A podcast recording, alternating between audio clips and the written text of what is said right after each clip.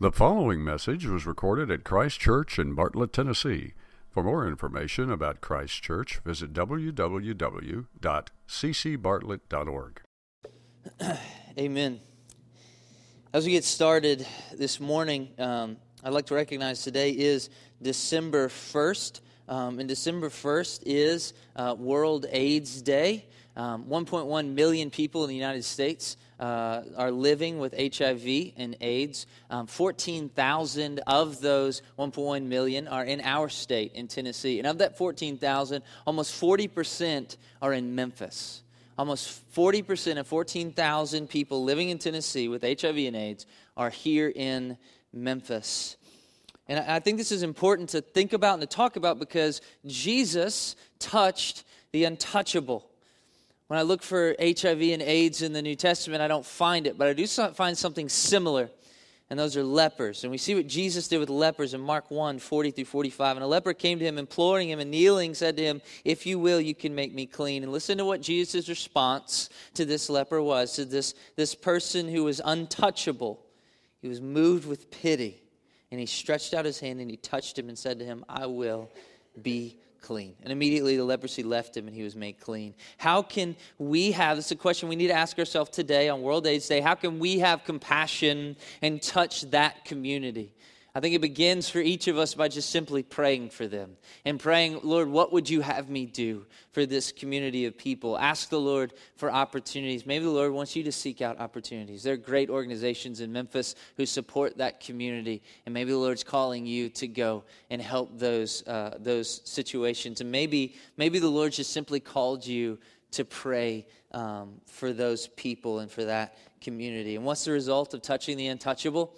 Jesus heals the man, and then he says to him, Listen, don't tell anybody, all right? You keep this to yourself. And he doesn't. And he goes out and he tells everybody that someone loved him enough to touch him, to touch the untouchable. And what happens is, after that, because of that man's testimony, Jesus can't go in towns anymore. Do you understand? That kind of love, touching the untouchable, is so unthinkable, it's so unheard of that literally it changed the world. Jesus couldn't go in towns anymore. People would mob him. People were drawn to that kind of love. That kind of love changes the world. Before we get started this morning, can we just pray um, for that community? Can we pray for those people who are living with HIV and AIDS? Lord, um, we want to pray for everyone affected by HIV and AIDS this morning. It is a horrible, horrible disease. And Lord, the things that they go through and the, the difficulties that they face, many of us, praise God, many of us cannot um, even fathom what they're dealing with. But Lord, you can. And Lord, your heart is the same heart we saw as you dealt with the lepers. You touched the untouchable, and you've called us to do the same. So, Lord, I, I do pray for that community. Their only hope, as is ours, is Jesus. Their only hope for ultimate healing in you, for, for purpose in this life and then the next. Their only hope is you.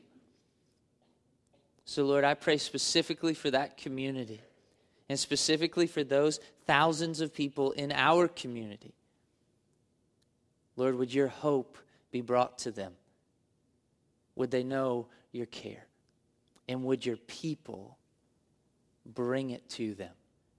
Lord, if, you if you want to call this church to serve that community in a special way, show us, reveal that to us.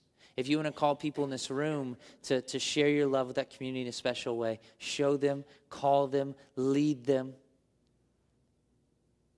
But Lord, we do pray for that community. We pray for people affected by that disease. We pray that they would find hope in you. It's in Jesus' name we pray. Amen.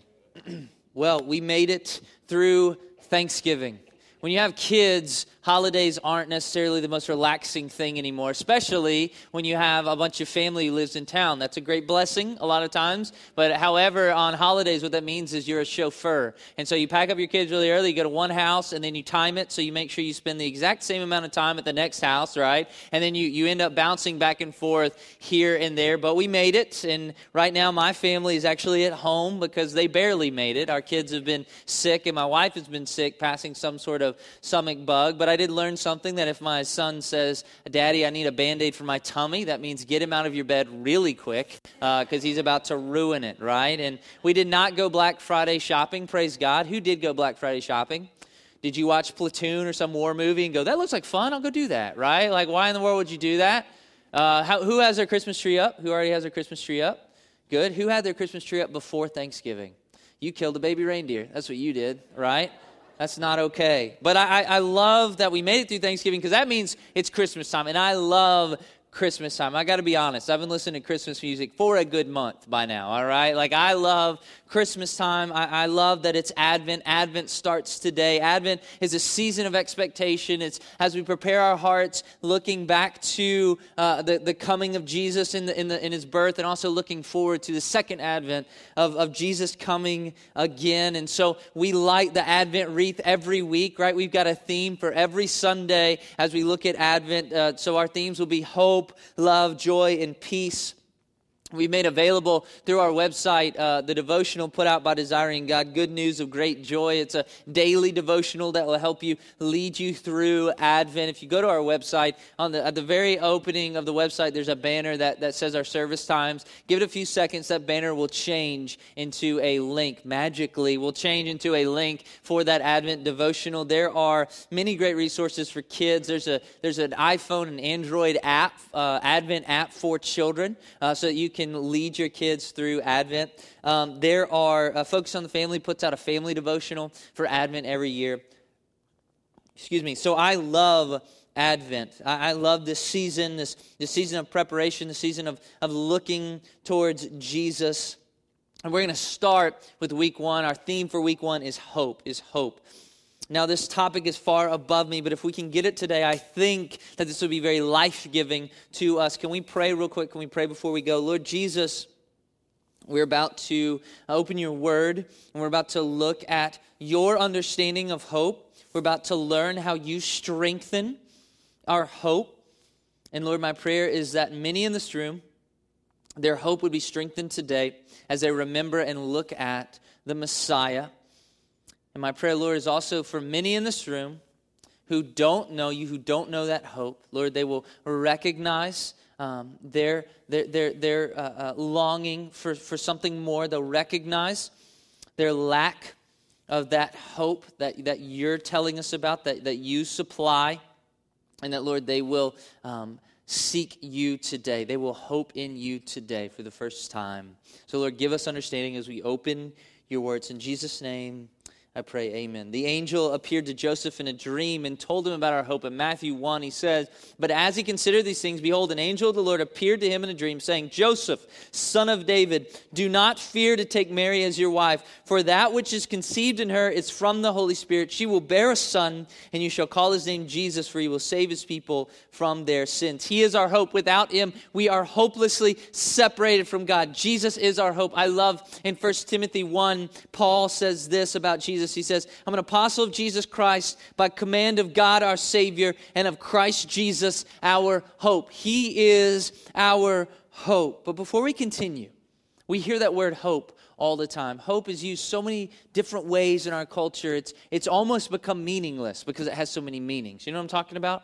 Right? When I say hope, you, you something comes to mind, and, and probably no two persons' thoughts are alike when it comes to hope. And so we need to look at what, what, is, what is a biblical definition of hope because it's extremely meaningful. And I want to have a, a clear understanding, a clear agreement on that because that's that's what Jesus is bringing us is hope. That's that's that's who what he embodies, and we need to see a clear definition of that today. So so what is hope? Well, our world's definition of hope, if you look it up in a dictionary, it says this: a feeling of expectation and desire for a certain thing to happen. Now, we use it differently. I'll give you some examples. My examples are going to come from being a fan of the Memphis Tiger basketball program. Note I said basketball, all right? So it's going to come from that understanding. Like, I hope that the Memphis Tigers will beat a top 25 team this year, right? I hope that. And so I hope for a good thing to happen in the future. Our, our hope our hope that they can do that, our hope is that the Tigers will actually run a play this season, all right? So our hope is that they'll actually run a play. So I hope for a good thing in the future. Another example, our only hope for the Tigers to be a, top 25 team is if the other team if the other team gets food poisoning before the game, all right? So my hope is the reason of what I that, that what I want will come to pass, right? So so those are three different ways we, we use hope, distinctly different. It's a desire for something good in the future. It's the object, it's the thing in the future we want, and it's also the reason our desire may be fulfilled. Now, these three examples of hope absolutely are found in the Bible. They absolutely are. However, these are ordinary uses of the word hope, and there's a distinct difference in the ordinary use of hope and the unique biblical concept of hope. So, to figure that out, let's ask this question What are these three ways we use hope? The examples I just give, what do they have in common? What do the ordinary uses of hope have in common? Well, they express uncertainty rather than certainty, right? I, I have no certainty that the Tigers will win. I have no certainty that they will actually learn to run a play, right? I have no certainty that the other team will get food poisoning, right? So, so when we use hope, a lot of times we're expressing uncertainty and not certainty. Biblical hope is not just a desire for something good or something to happen, but it's this it's a confident expectation and desire for good things to happen. When we speak of biblical hope, it's from a place of confidence and certainty, not just desire. So, so when we talk about this biblical hope, this biblical concept of hope, it's not just speaking from a place of uncertainty. In fact, it's the opposite. It's speaking from a place of certainty and confidence. That sounds a lot like faith, doesn't it? Right? Having that doesn't that sound like a lot like faith, almost almost suspiciously so? Well, well a great example of it is in Romans 8 28. It says, And we know that the, for those who love God, all things work together for good, for those who are called according to his purpose. So, so I'm confident. We know that's confidence, right? That God will work good things for me in the future. Is that not faith? That sounds a lot like faith. Are we talking about hope? Are we talking about faith? What's the difference here? Let's look at the link between faith and hope, and, and I think it'll, it'll help us better understand where this confidence comes in biblical hope. Hebrews chapter 11, verse 1 says this. This is the closest thing to the definition of faith we have. Hebrews chapter 11, verse 1. Now, faith is the assurance of things hoped for, the conviction of things not, not seen. So it looks as if hope is a part of faith, doesn't it? Because faith, here we go, faith is the assurance of things hoped for. That's the confidence there. So using our definition for hope, we can apply it to faith too, right? So, so faith is also a confident expectation and desire for good things to happen.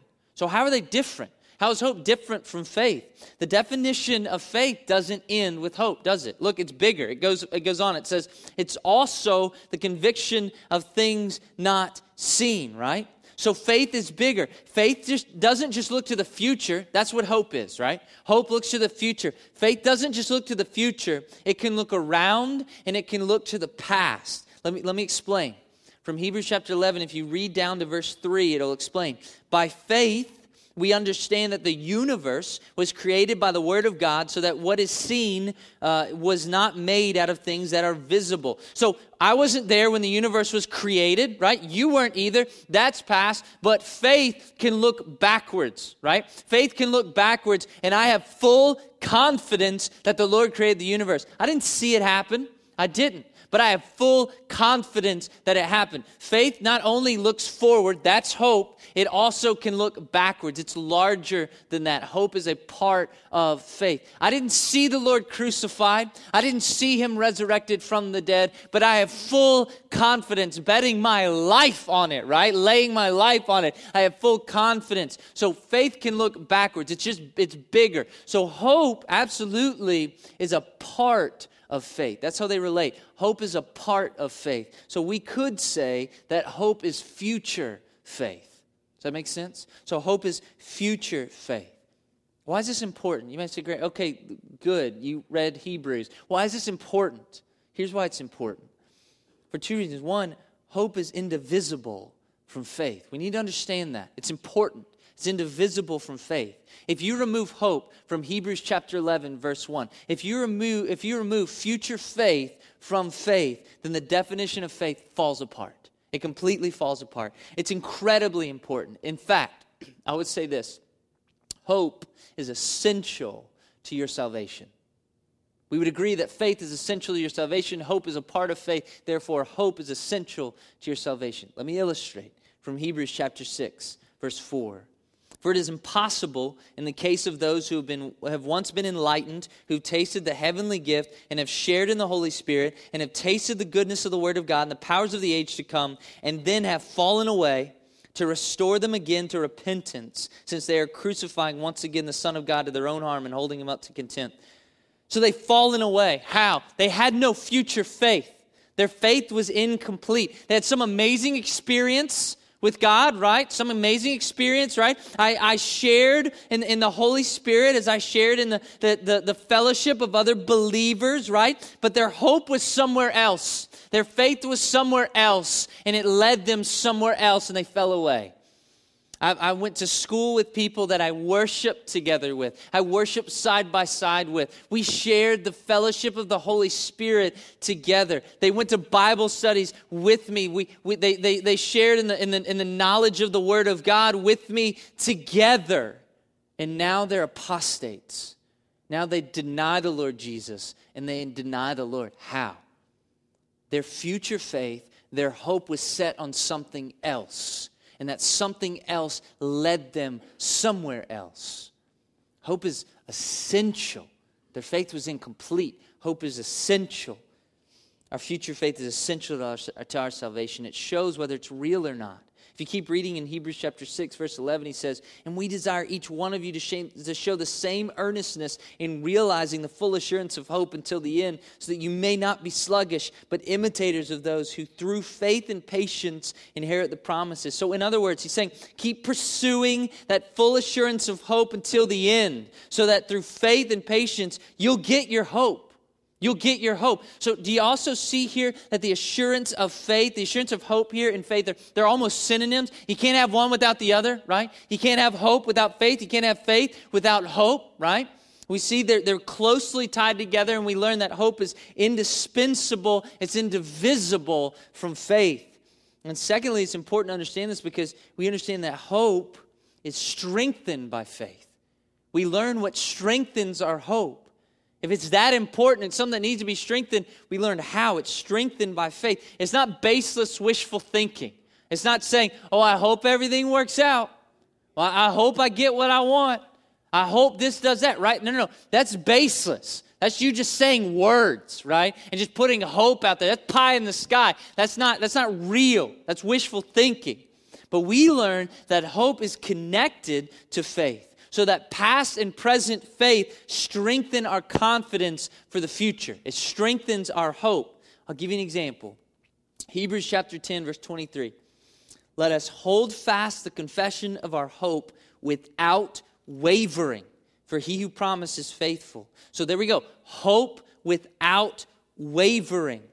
The way we use hope, it seems almost impossible to hope without wavering, right? I mean, think about it. Like if, if you're buying a, a Christmas gift for your wife, I, I, maybe husbands, you're thinking, I hope that, that she likes this, right? But, but is it unwavering, your hope, right?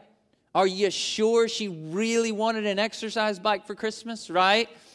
Is it an unwavering hope? No, of course not. I put my hope in this presentation at work to get my promotion. Is it an unwavering hope? What's strengthening that hope? I'm hoping that this time away from my family from work for work will pay off in the long run. It, w- it won't be detrimental to my kids in the long run. Are you sure? Do you have an unwavering hope, right? But this hope, we see this hope here in Christ Jesus. This hope is hope without wavering. How? It's informed. Look, hope without wavering because he who promised is faithful. He who promises faithful. So it's not uninformed hope. In fact, future faith is informed and strengthened by past faith and present faith. Does that make sense? Right? So our hope is strengthened by our past faith and our present faith, right? It's informed. It's not uninformed. It's not baseless, right? I can say that the Lord will be faithful to me. I'm unwavering in my hope that He will be faithful to me because He's been faithful, right? It's informed hope. Can I give you another biblical example of how hope is informed by faith and therefore can be unwavering? I want to give you another example. I want you to, to look at it with me in the scriptures because I don't want you to think I made this up. I want you to see what I saw here. So turn to Romans chapter 5. Would you turn to Romans chapter 5? Should be some Bibles on your chairs if you'd like to turn there. Romans chapter 5, beginning in verse 1. Therefore, since we've been justified through faith, we have peace with God through our Lord Jesus Christ, through whom we have gained access by faith into this grace in which we now stand. So, verse 1, we're in right standing with God through faith and what He's done. So that's looking back. That's past faith. Verse 2, we're currently standing in grace, right? So, verse 2, we're currently experiencing His grace. That's present faith. And what's the result? And we rejoice. Verse 2 we rejoice in the hope of the glory of God. So we're looking forward to, we're rejoicing in what God will do. That's our hope. That's our future faith, right? So it's informed by our past faith and by our present faith. I stand in grace. He's justified. Uh, he's justified me. Therefore, I have hope. I have future faith of good things to come. I have future faith of the glory of God, right? And keep going, verse 3. Not only so, but we also rejoice in our sufferings because we know that suffering produces perseverance, perseverance, character, and character, hope. So in suffering, the Lord helps us endure and uses the difficulty to shape us and grow us. And because God has shown himself faithful again and again in these difficult times by not wasting our suffering, my confidence in him being faithful in the future grows stronger and stronger and stronger. Do you see what the result is of God not wasting our suffering? What's the final result? Perseverance, character, and character what? Hope, right? Hope.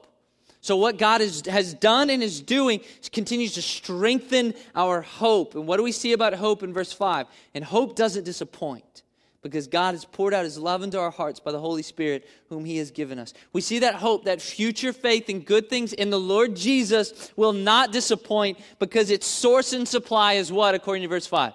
It's God himself through the ministry of the Holy Spirit. Isn't that incredible?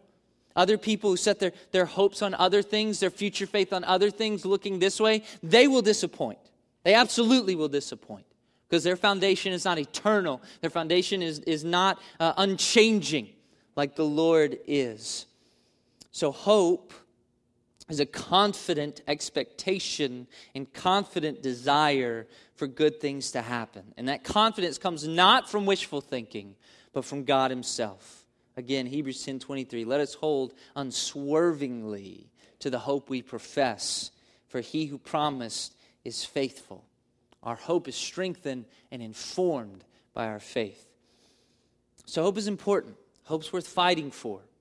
So, so, so back to Advent. Although, although hope is important and wonderful, it's a wonderful gift from God, hope was difficult for those waiting for the first Advent. Those waiting for the Messiah, it was difficult for them the world was dark.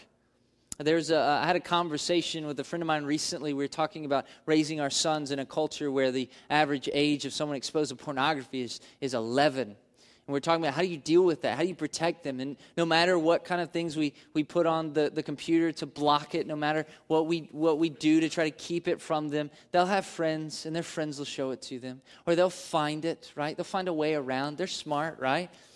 And so we started talking about, like, man, that's just so difficult. Like, I, oh, it's to be so hard to raise him like that. We've got to, we really need to seek the Lord's wisdom on that. And, and we were looking at Proverbs together. And there's literally a scripture in Proverbs where Solomon talks about uh, seeing, seeing this man going out and walking in the streets, and there are women coming out into the streets, older women, to seduce younger men to come have sex with them. And we went, that's not, that's worse.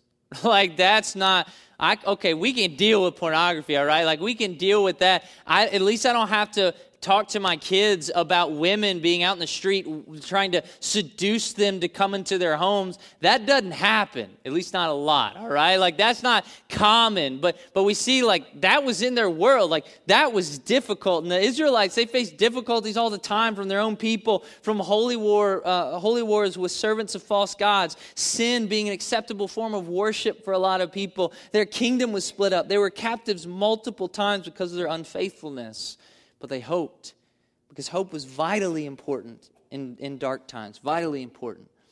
Hope battles despair by paving a path of faithfulness. It keeps your eyes focused.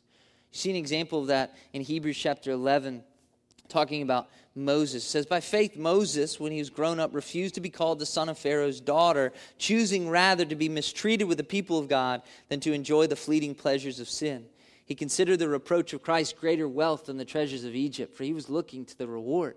By faith he left Egypt, not being afraid of the anger of the king, for he endured as seeing him who is invisible. So Moses believed that God would be better than what Egypt had to offer. It was difficult to be mistreated. I'm sure it was. It was difficult to lead this easy life and then go and choose to be mistreated, right? But he did it. That hope kept him on the path of faithfulness, right? This is where I'm going. I, I, I choose the riches of God, right? And it kept him going in those times of despair. Moses believed God would be stronger than the king of Egypt. His hope kept him focused, it kept him walking in the right direction right? Hope was vitally important in dark times. I love the picture of people who are learning to drive for the first time. What do you always tell them? Wherever you're looking is where the car will go right? We don't steer with our heads, we steer with our hands. And yet, wherever you're looking is where the car will go. The same with hope. Wherever your future faith is, that's where you're headed. That's where you're headed. So hope is important, and, and it was in a, a, they were in a difficult place. So how did they secure hope in difficult places like this?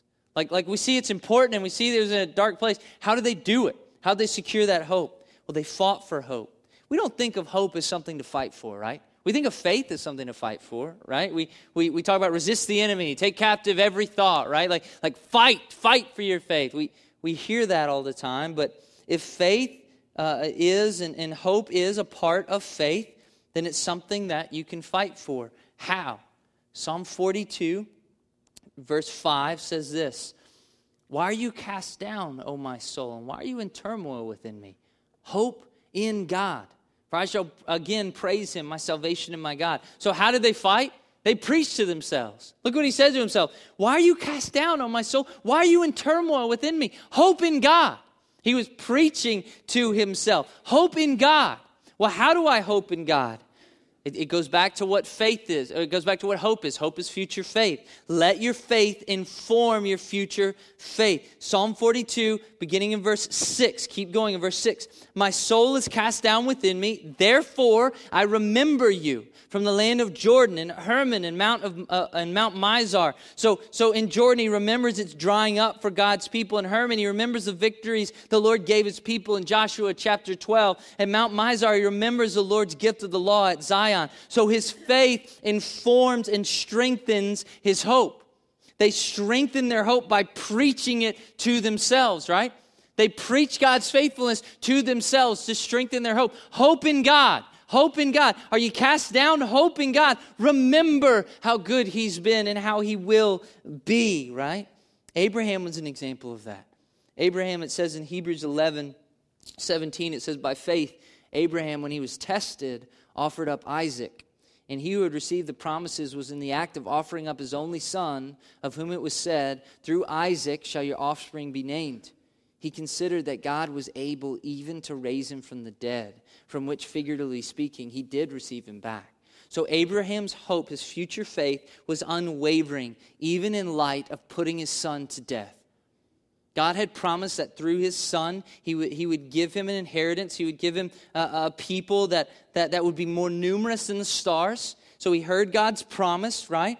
And then God says, Hey, listen, the one that, that, that I'm going to fulfill that promise through, you go up and you sacrifice him, you kill him, put him on the altar for me. But, but even in, in light of that, his future faith, his hope was unwavering. Because why? Look at what the verse says. He knew that God was able even to raise him from the dead. He knew God's power. He knew that his past faith, his present experience with God informed his future faith. He knew God's power. So it did so it didn't matter. His, his hope was unwavering. And he was preaching to himself all the way up that mountain. God's been faithful. God's been strong. Even if he lets me go through with this, through killing Isaac, he can bring him back from the dead. He can still be faithful to his promise, right? So his, so his past faith informed his future faith. It strengthened his hope. Abraham's wife Sarah is an example of that as well. In Hebrews 11 11, it says, By faith, Sarah herself received power to conceive, even when she was past the age, since she considered him faithful who had promised. So by faith, she received power. How? She considered him faithful who had promised. Her past experiences, her past faith informed her future faith. It strengthened her hope.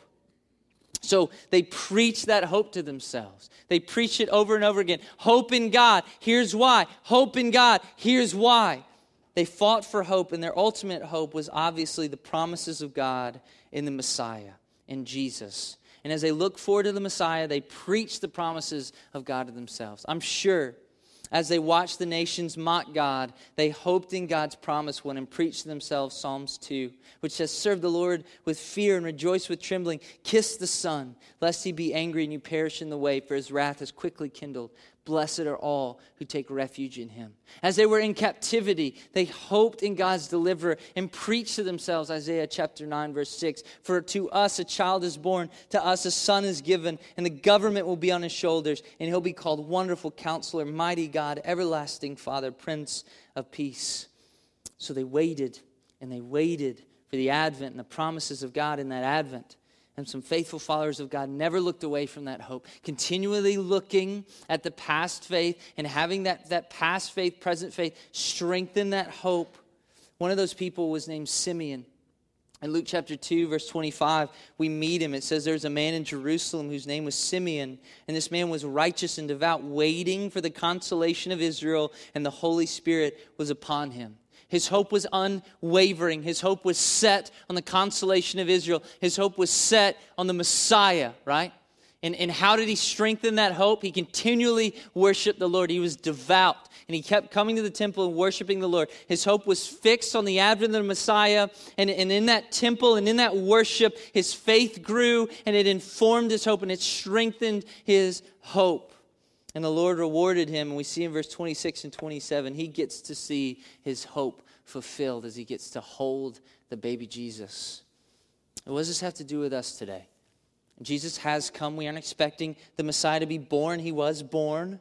Well, we're all, we are in a similar situation as those waiting for the first advent. The world is still a dark place today as it was then. We live in a post Christian culture, partially our own doing, and it won't be easy. Our world is, is, Romans says, is groaning to be set free from its curse. Everyone suffers here. It's a difficult place. And hope is still vital today. Hope still battles despair by paving a path of, of faithfulness. It keeps us focused on what God has called us to do, even in the middle of being in a dark place. We read that already in 1 Thessalonians chapter 1, verse 3. It says, We continually remember before our God and Father your work produced by faith, your labor promote, prompted by love, and your endurance inspired by hope in our Lord Jesus Christ. So we can endure difficulty and work and labor and love because of our hope in our Lord Jesus Christ. It keeps us focused, it keeps us going. So our world was dark just like theirs. Hope is still vital just like it was then. And we still have to fight for hope. We still must preach hope to ourselves. Psalm 42 5 says, Hope in God. We still have to preach that to ourselves. When your marriage is unrecognizable, hope in God. When your career is off the rails, preach yourself hope in God. When your kids don't want anything to do with you, hope in God. When your finances are a wreck, hope in God. When you've fallen in the same hole of temptation for the thousandth time, hope in God.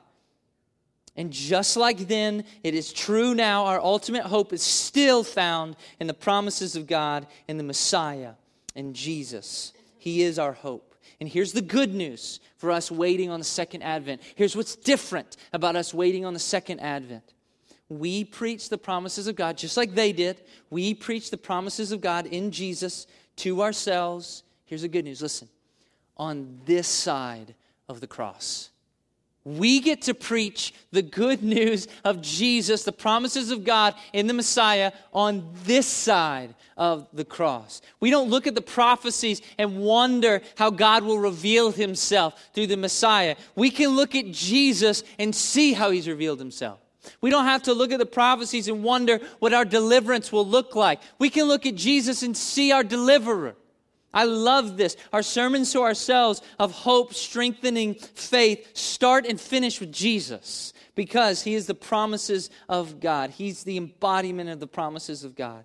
Isn't that simple? Isn't that wonderful that our confident expectation of good things is informed and strengthened by what the Messiah has already done and promised? Just remembering Jesus strengthens our hope.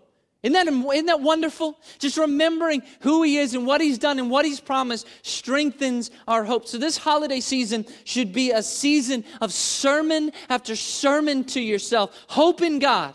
As you look at the Messiah, you should hope in God. Confident expectation for good should abound because it abounds in our Messiah. Hope abounds in Him. Look at Him. There's hope for all people. Remember, the angel said, Fear not, for behold, I bring you good news of great joy that will be for all the people. You don't think the promises of God apply to you? Look at our Messiah. He said, Come to me all. That's all. Anybody in here not an all? Come to me all who labor and are heavy laden. I'll give you rest. Have you failed again? Are you embarrassed? Do you feel unworthy? Look to our Messiah. Look to his hope. Here's what he said He said, Those who are well have no need of a physician, but those who are sick. I came not to call the righteous, but sinners. He came to call you. Look to our Messiah. Let him strengthen your hope. Martin Luther said, If Christ had arrived with trumpets and lain in a cradle of gold, his birth would have been a splendid affair, but it wouldn't have been a comfort to me. He was rather to lie in the lap of a poor maiden and be thought of little significance in the eyes of the world. Now I can come to him. He reveals himself to the miserable. Do you feel unworthy? Look at the Messiah and you preach to yourself and you say, Soul, why are you downcast? Hope in God. Look at the hope abounding in our Savior. There's hope for those who feel alone. Remember that the baby in that manger promised to never leave you. Our Messiah said, I'm always with you to the end of the age. Do you feel alone at work being the only Christian there? Is at the end of the age? Then He's with you. And do you feel alone in a marriage where your spouse doesn't follow God? Is it the end of the age? No, then He's with you. Do you feel alone raising your kids by yourself? Is it the end of the age? Then He's with you. Do you feel alone because lately it seems like your prayers are just hitting the ceiling and coming right back at you? Is it the end of the age? Then He's with you. Do you feel alone? Then look at our Messiah and say to yourself, Soul, why are you downcast? Hope in God. There's hope for those in need. Remember the baby in the manger promised to meet your needs. Our Messiah said this Don't be anxious, saying, What will we, will we eat? What will we drink? What will we wear? For the Gentiles seek after all these things, and your heavenly Father knows you that you need them. Seek first the kingdom of God and his righteousness, and all these things will be added to you. During the 30 years war in the 17th century, there's a German pastor named Paul Gerhardt and his family were forced to flee from their home. One night, as they stayed in a small village inn, they were homeless and, and afraid, and his wife just broke down and cried openly in despair. To comfort her, Gerhardt reminded her of the scripture promises about God's provision and keeping. Then, going out to the garden to be alone, he too broke down and wept. He felt he had come to his darkest hour. Soon afterward, Gerhardt felt the burden lifted and sensed anew the Lord's presence. Taking his pen, he wrote a hymn that's brought comfort to many people. He wrote this Give to the winds thy fears, hope, and be undismayed. God hears thy sighs and counts thy tears. God shall lift up thy head. Through waves and clouds and storms, he gently clears the way. Wait thou his time. So shall the night soon end in joyous day. What did Gerhardt do? He preached to himself? Is anxiety like another member of your family? Then preach to yourself. Your father knows. Is there a financial hole that seems impossible for you to climb out of? Preach to yourself. Your father knows. Is there a need that seems impossible? Preach to yourself. Your father knows. Are you in need? Look at our Messiah and say to yourself, So why are you downcast? Hope in God. There's hope for those who hurt. Remember that the baby in the manger knows you're hurt and will always know. Hebrews chapter 2 says, Our Messiah suffered. Our Messiah suffered loss. He suffered abandonment, pain, persecution, death, humiliation, betrayal, temptation. He suffered. And Hebrews 4 says, He's forever our sympathetic high priest because of it. When my heart was broken by betrayal, He knows. When I had to say goodbye way too early, to friends. He knows that hollow hurting. When carrying his name makes me a punching bag, he knows what it's like. He was a punching bag. When I hurt, he knows better than anyone else. He knows, and he can do something about it. Do you hurt? Then look at our Messiah and say to yourself, Soul, why are you downcast? Hope in God. There's hope for those who are tempted. Remember, the baby in a manger is a human who is tempted with sin. Hebrews 4 says that our Messiah was tempted in every way. And Hebrews 2 says our Messiah suffered when tempted so that now he can help us in our temptation. Are you tempted? Then look at our Messiah and say, Soul, why are you downcast? Hope in God. He's our, there's hope for those who die. Remember that the baby in the manger was born to die and destined to live. Our Messiah said, The Son of Man's going to be delivered in the hands of men. They'll kill him. And after three days, he will rise. And our Messiah said, I'm the resurrection and the life. Whoever believes in me, though he die, yet shall he live. And everyone who lives and believes in me will never die. Just, uh, just a couple weeks ago, or last week, we buried Bill Brooks, a member of this church, a, a brother in Christ, and we had to say goodbye. But we didn't have to be sad as those who have no hope because we believe that Jesus died and rose again. And so we believe that God will take back with Jesus those who have died believing in him. Our Messiah's example is informing and strengthening our hopes. Are you facing the end of your life? Look at our Messiah and say, So, why are you downcast? Hope in God. And lastly, he's a hope for those who live. Remember that that baby in that manger promised a second advent. If he's come once, he'll come again. Our Messiah said, If I go and prepare a place for you, I will come again and will take you to myself, that where I am, you may be also. And he also said, He will come on a cloud with with power and great glory, and he'll make all things new. Sometimes it's easy to despair when sin abounds in our world, isn't it? It's easy to think that the Lord's forgotten us. It's easy to cease our work and service when no one seems to notice anyway. It's easy to lose perspective and start building up treasures here on earth, forgetting treasures in heaven. But He is coming again. Just like our Messiah said to them, He says to us, Straighten up and raise your heads because your redemption is drawing near. Are you lost in the monotony of the day to day? Are you tempted to despair? Look at our Messiah and say to yourself, preach to yourself, why are you downcast, soul? Hope in God. So, in conclusion, to the believers, simply remembering the Lord Jesus strengthens your hope. It informs your hope. That, that past faith, that present faith informs your future faith. It strengthens your hope.